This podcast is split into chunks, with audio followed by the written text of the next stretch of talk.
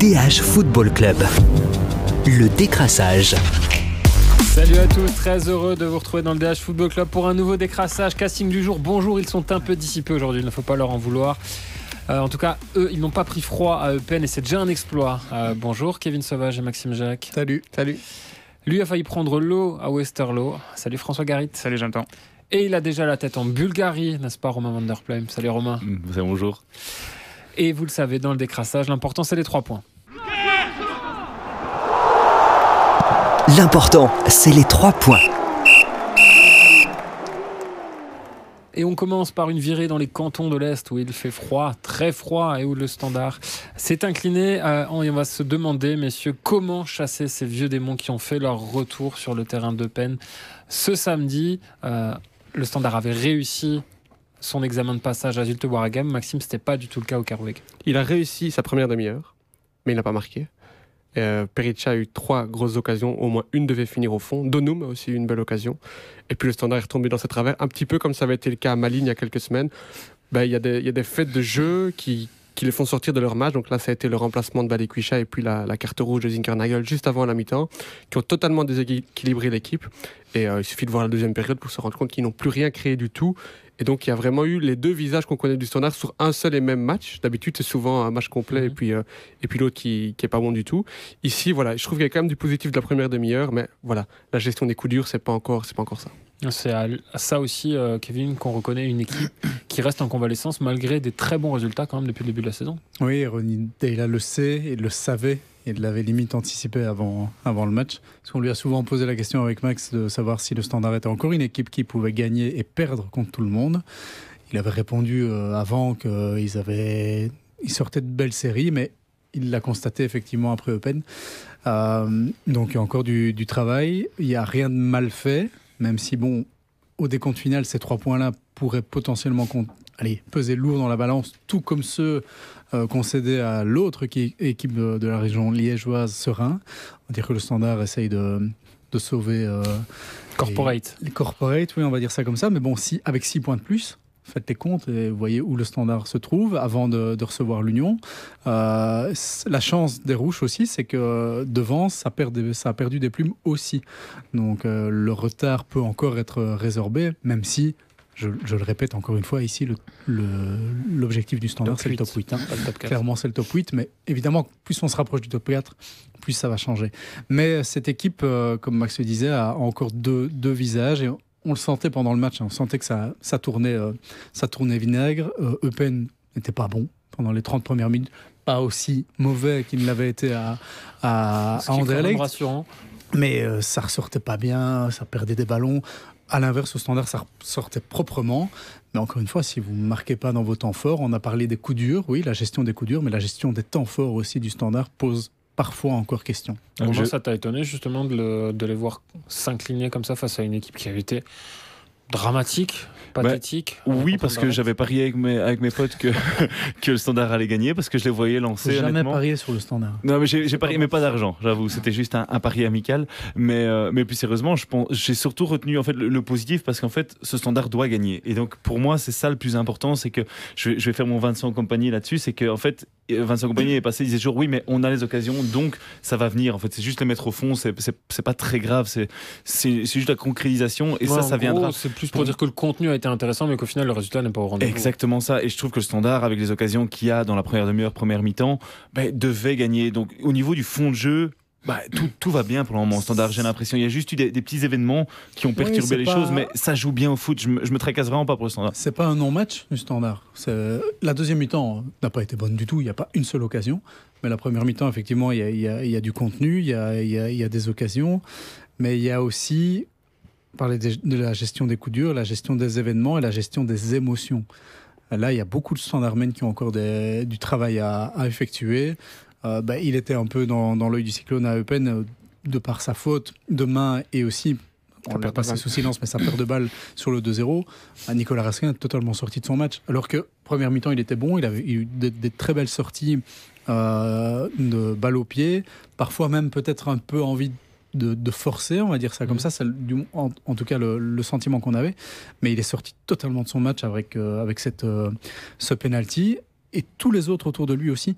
Euh, on, on l'écrit ce matin, Max l'écrit ce matin, Ronny Dela était d'un calme olympien pendant toute la rencontre, comme à chaque fois.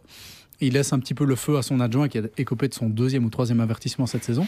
Il ne rouspète pas, il ne râle pas après le match, il n'incrimine absolument pas le, le- le corps arbitral, à l'inverse de tous ses joueurs.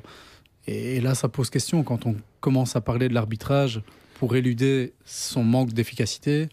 Là, il faudrait peut-être un petit peu se recentrer. Mais- Je pense que Ronny Dela va le faire cette semaine. Est-ce que c'est pas aussi une des forces du standard, ce côté un petit peu, un petit peu foufou parfois de certains joueurs et le fait qu'ils savent pas gérer leurs émotions et en fait ça leur permet aussi parfois de se sublimer à un point que des, des, des je veux dire des joueurs plus ça leur stables. permet de se sublimer contre les gros, mais contre des supposés plus petits, on voit quand même les limites du système. Bien sûr. C'est volcanique, ouais. C'est vrai que ça a un impact positif quand le stade est derrière, surtout parce que ça crée une atmosphère. Et là, les émotions, elles sont forcément positives parce que la pression est positive et elle est négative sur l'adversaire.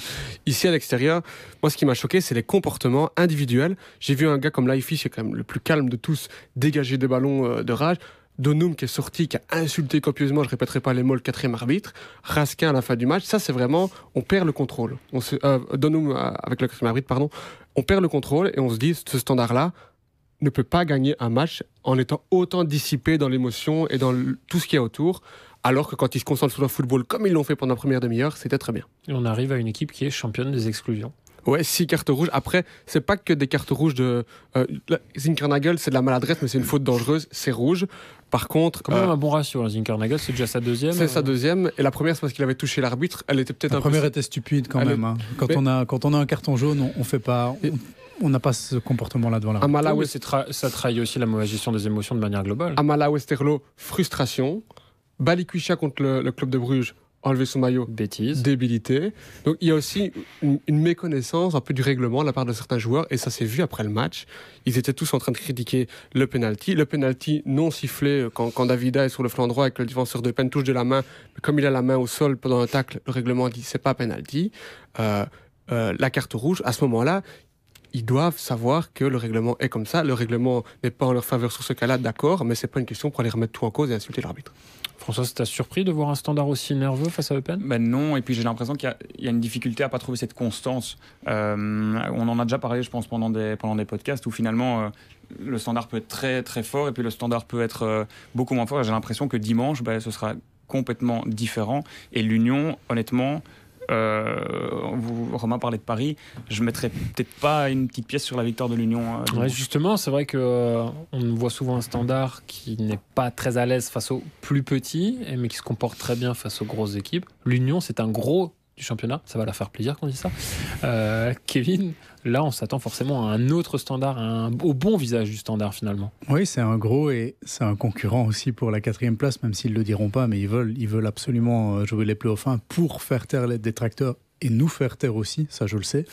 Euh, mais c'est encore beaucoup trop tôt. Mais oui, je suis persuadé que le standard de dimanche aura le couteau en- entre les dents. Il faudra voir aussi euh, s'il n'y a pas des blessés en cours de, semaine et aussi ce qu'il en sera de Zinkernagel, puisqu'il va y avoir la... Je regardais justement à l'instant, il n'y a pas encore eu la proposition de transaction, mais je pense qu'on peut résolument partir sur deux, deux matchs euh, minimum euh, pour, pour cette faute, même si elle n'est pas vilaine. hein, euh, Non, et, juste pour revenir sur, sur l'arbitrage, personnellement, je l'ai trouvé très bon. Euh, les deux rouges sont justifiés. Le penalty, même s'il est compliqué, c'est dur à accepter, c'est le règlement. Et s'il ne siffle pas, on, on va lui tomber dessus. Donc je pense que l'arbitrage a été bon. Mais oui, clairement, dimanche, ce sera un autre standard. Et, et Ronny Della doit trouver euh, la clé, les mots euh, pour euh, réussir là où les autres ont échoué avant lui, quand ça se passait bien. Même, Michel Prudhomme hein, n'a jamais réussi à trouver la clé de, cette euh, stabilité, même si, je, le rappelle, le standard sortait quand même sur un, bilan de 24 sur 30, qui n'est plus connu depuis plus de 10 ans. Donc oui, je m'en fais pas au niveau de la motivation et du, contenu, l'ambiance, encore une fois, ce sera, un vrai match du top. Et c'est oui, c'est chouette de, de se dire que l'Union, qui est quand même venu battre le standard 1-3, si je ne me trompe pas, la, la saison dernière, en plus du 4-0 de l'aller, il y a aussi des comptes à régler pour, euh, pour certains Liégeois qui étaient pour la plupart tous là la saison dernière. On a parlé du standard, on parle donc de l'Union, vous l'avez compris. Cette Union, François, qui fatalement, pardon, à la tête de l'emploi. Euh, on dit souvent que quand on veut être une grande équipe, euh, il faut savoir ne pas perdre justement ce type de match-là contre Westerlo. On en a eu l'exemple avec cette égalisation euh, dans le temps additionnel par un habitué du genre. Ouais, il avait déjà fait ça à Braga on a l'impression quand on va en, zone mixte après les, après les matchs que finalement on pose tout le temps les mêmes questions et que les joueurs finalement nous répondent toujours la même chose. Ben oui, l'Union ne lâche pas, oui, euh, mentalement on est très fort, oui, on y croit toujours et c'est vraiment ça. Dans un match comme, euh, comme, euh, comme dimanche où Westerlo a livré quand même, en tout cas défensivement, une, une, bonne, une bonne prestation, ben, on sentait que, qu'il y avait moyen de faire quelque chose. Et euh, l'Union n'a même pas passé trop trop loin du 2-1. Donc l'Union aurait pu même gagner en, en égalisant la 92e. Euh, parce que voilà, il y, a, y, a cette petite folie, il y a ce, y a, y a, y a ce truc en plus, euh, voilà, qui, qui, permet d'aller, chercher des occasions, même quand, euh, même quand euh, la, la, rencontre est difficile. En championnat cette saison, l'Union euh, a toujours marqué, sauf, euh, sauf à Malines où c'était un non-match total. Mais donc l'Union marque quoi qu'il arrive, l'Union marque et donc on sait qu'il y a un but qui va tomber. Et je pense que dans la tête des joueurs, ben voilà, ils le savent aussi qu'ils ont des qualités. Des joueurs comme Adingra, comme Lapoussin, mmh. comme Thomas peuvent livrer des bons ballons. Et, euh, et voilà, souvent, euh, souvent l'Union marque et, et l'Union euh, au mental sait aller chercher des points, même quand peut-être elle ne le mérite pas. Même si dimanche, je pense que le nul était, était mérité. Ouais, quand elle ne le mérite pas ou quand les gens ne suivent plus forcément non plus, parce que là, on sent quand même qu'on arrive sur la réserve avec l'enchaînement des rencontres. Oui, Anthony Maurice le, le, disait après la rencontre que voilà, il, il sentait vraiment que, que les joueurs finalement faisaient des erreurs qu'ils qu qu ne commettaient pas avant.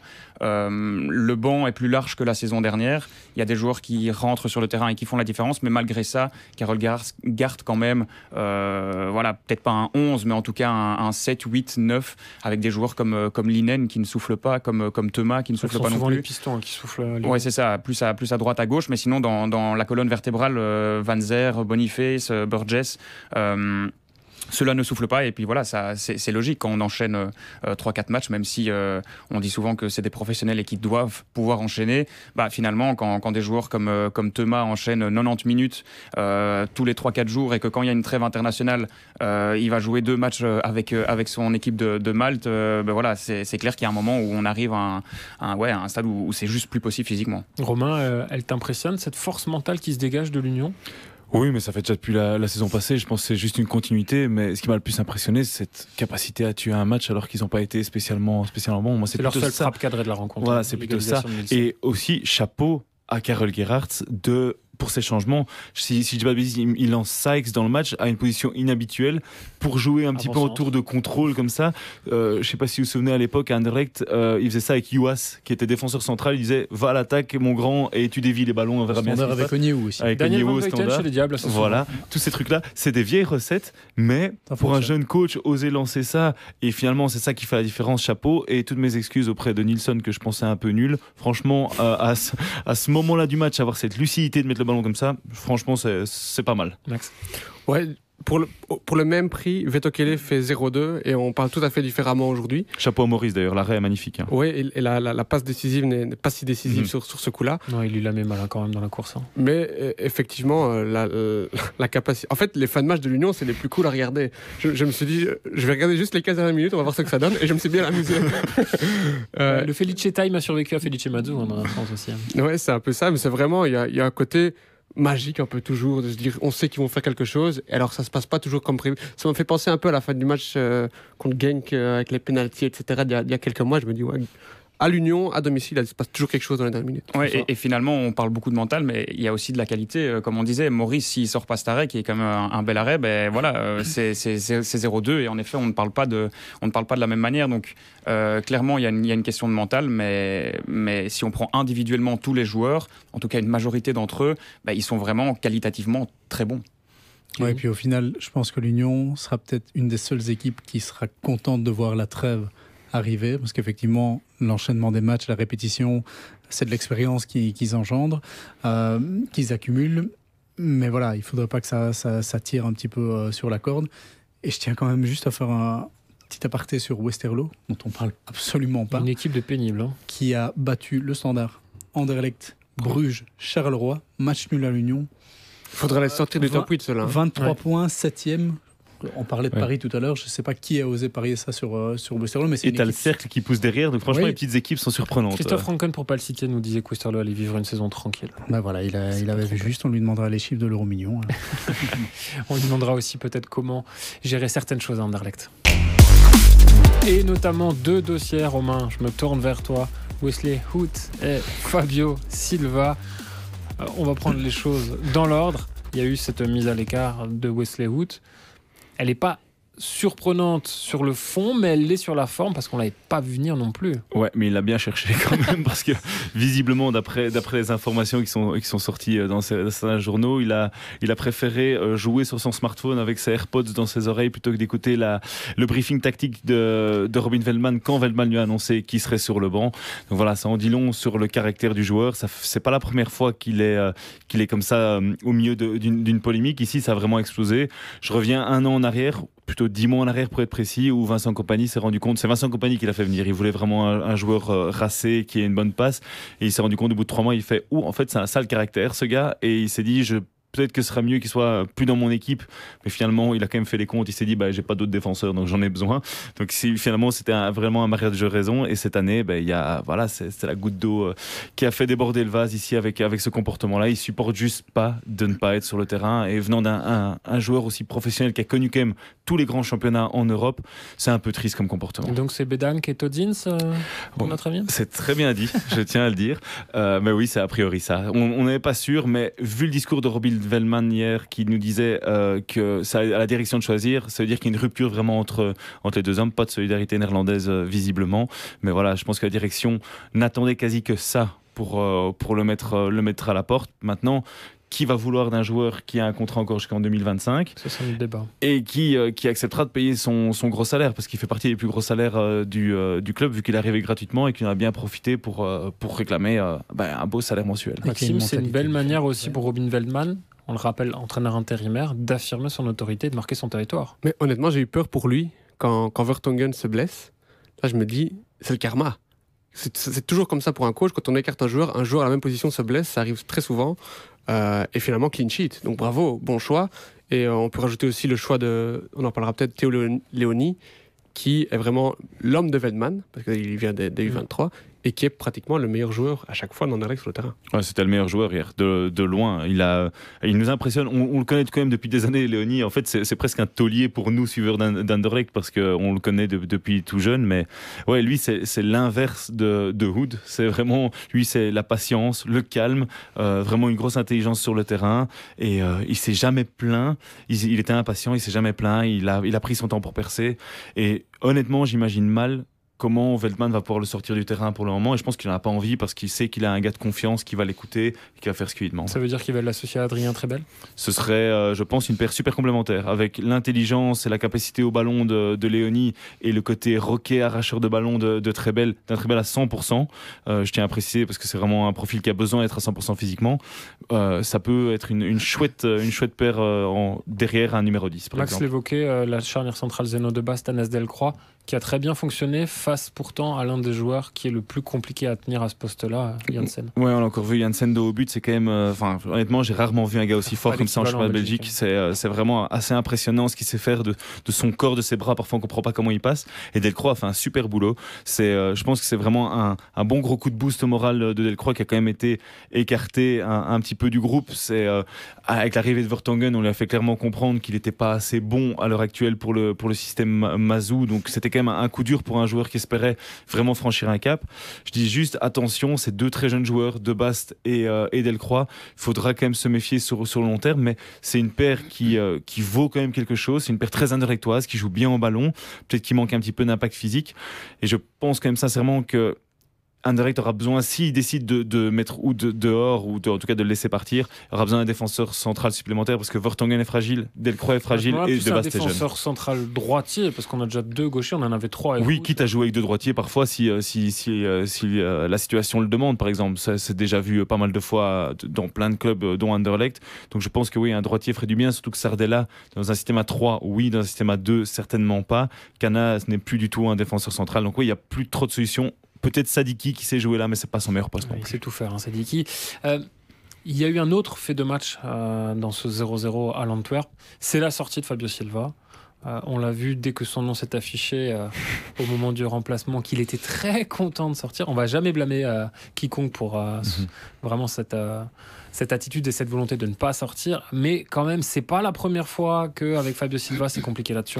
Ouais, il a un, un mauvais body language. Il faut qu'il fasse attention. Je pense que c'est parce que il est jeune qu'il a envie de montrer euh, beaucoup de choses à, à son Mais club. est-ce qu'il surjoue pas, justement Je pense pas. Je pense qu'il est naturellement comme ça, un peu, un peu explosif, euh, mais qui devrait apprendre un petit peu à garder ça, à garder ça pour lui, parce que ça arrive de jouer des moins bons matchs, ça arrive d'être frustré, et il doit juste le garder pour lui, quitte à exploser dans le vestiaire quand il n'y a pas de caméra. C'est juste un- envoyer un mauvais message ici à ses équipiers, parce que s'il il se comporte comme ça, c'est dire qu'il est fâché sur lui, mais qu'il il est certainement fâché sur ses équipiers qui, lui qui lui ont pas donné de bons ballons et qui n'ont pas joué comme lui le voulait.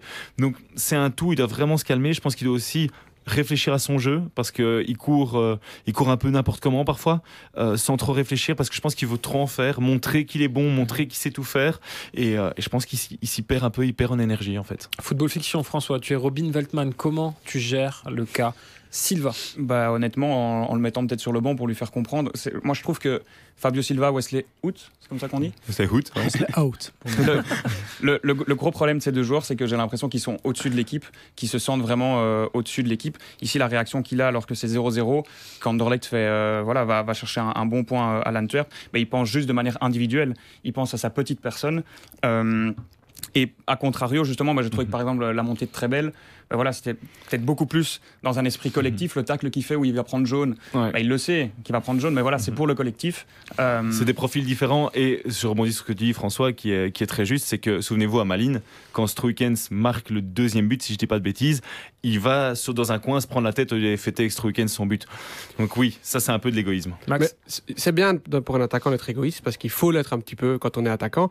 Mais la, grosse différence, c'est que Hood, ses prestations sont pas, sont pas top et il engueule tout le temps les autres. Ouais. Silva, sur l'engagement, il n'y a rien à lui reprocher.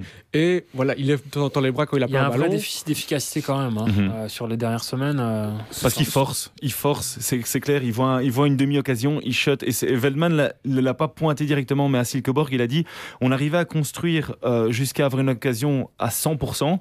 Et il dit mais en deuxième mi-temps, on avait des occasions à 60%, on les, on les tentait quand même. Et je crois que ça veut tout dire de, de Fabio Silva, qu'il voit une demi-ouverture au lieu de donner le ballon, il va frapper. Donc Max, toi, tu le laisses dans l'équipe? C'est difficile. Mais en fait, je comparerais un peu. Quand, quand Thomas est sorti euh, pour l'Union, il était fâché aussi. hein. ouais, ouais, ouais. Mais j'ai j'ai du mal à savoir s'il était fâché sur le remplacement ou sur le match d'arbitre. Ou... Mais Je pense que, c'est- ouais, je pense Euh, que c'est sur. euh, ouais, et, et il, c'est il pareil. a serré les mains un peu de manière un peu virulente, etc. Mais je me suis dit, ça, c'est un mec qui a de l'envie. Et je me suis pas dit, oh, quel comportement un peu de merdeux, entre guillemets. Mhm. Fabio Silva, c'est différent. On se dit, ouais, il, il- Et- il- et pourtant- Le respect du matériel des gens, Ouais. etc. Moi, Ça, c'est clair. Et pourtant, je pense que c'est un des joueurs les plus fair-play que j'ai vu depuis que je suis Anderlecht. Euh, on, on voit peut-être pas souvent ça, mais il va parfois féliciter ses adversaires. Par exemple, un gardien qui fait un bel arrêt, il va lui taper dans la main. Je pense que c'est avec Areola. Il avait vraiment travers, enfin, il avait marché 10-15 mètres pour aller serrer la main d'Areola pour lui dire bien joué, gars. Donc, c'est, il est un peu, ouais, Il est encore jeune aussi. Hein, faut... Mais il Voilà, je il a pense pas de concurrence. Quand tu dis, est-ce que tu laisses? Oui, je le laisse parce qu'il n'y a pas de concurrence. bah, Oui, faut faisons le le point. Struikens, c'est jeune, c'est pas mauvais, mais c'est pas si- Dans un ici- 4-3-3. en Dans un pointe, 4-3-3, c'est- seul je suis pas fan non Deuxième plus. attaquant, et comme deuxième attaquant, il est meilleur. Esposito, il est monté euh, vraiment deux minutes et pour information, il a, aussi, même. hein, il- il a aussi râlé à fond à sa sortie. On l'a vu, il était la tête dans le maillot en train de râler. Donc euh, il a aussi un comportement. rentrer pour un dernier coup de pied arrêté défensif. Et Raman, euh, j'ai toujours du mal à comprendre ce qu'il peut apporter pour le moment à Anderlecht. Il, a- il, il arrive vraiment pas. Il y a un blocage avec Raman euh, qui, ouais, qui ne s'explique pas honnêtement. Kevin. C'est pas pour rien qu'Anderlecht euh, cherche un, un attaquant. Bien donc sûr. euh, voilà, c'est. Puis Silva aussi, il y a le, le futur. Il, il sait qu'il va plus, il sera plus là. Et 40 Donc, millions, euh, c'est un jour à 40 millions. hein. Voilà, c'est ça. Euh, après, c'est le genre de joueur qu'Anderlecht adorait avoir avant, quand Anderlecht fonctionnait bien. Un petit peu, je vais pas dire arrogant, mais qui est sûr de lui-même.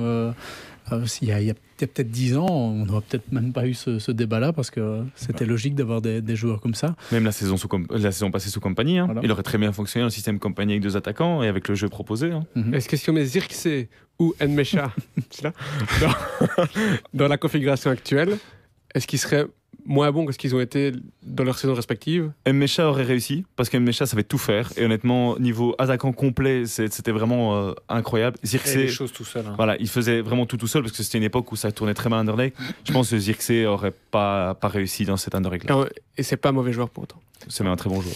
Et il aura en tout cas l'occasion de montrer ce qu'il sait faire pour ce dernier match de championnat contre Genk. On a un super Sunday qui nous attend avec la coupe avant et on aura la Coupe d'Europe aussi. On n'en a pas parlé, mais Anderlecht qui affrontera Ludo Goretz euh, dans ses 16e de, bulgare, de la conférence Europa League. On suivra ça de très près dans le DH Football Club pour un nouvel épisode du décrassage. À la semaine prochaine. Salut. DH Football Club. Le décrassage.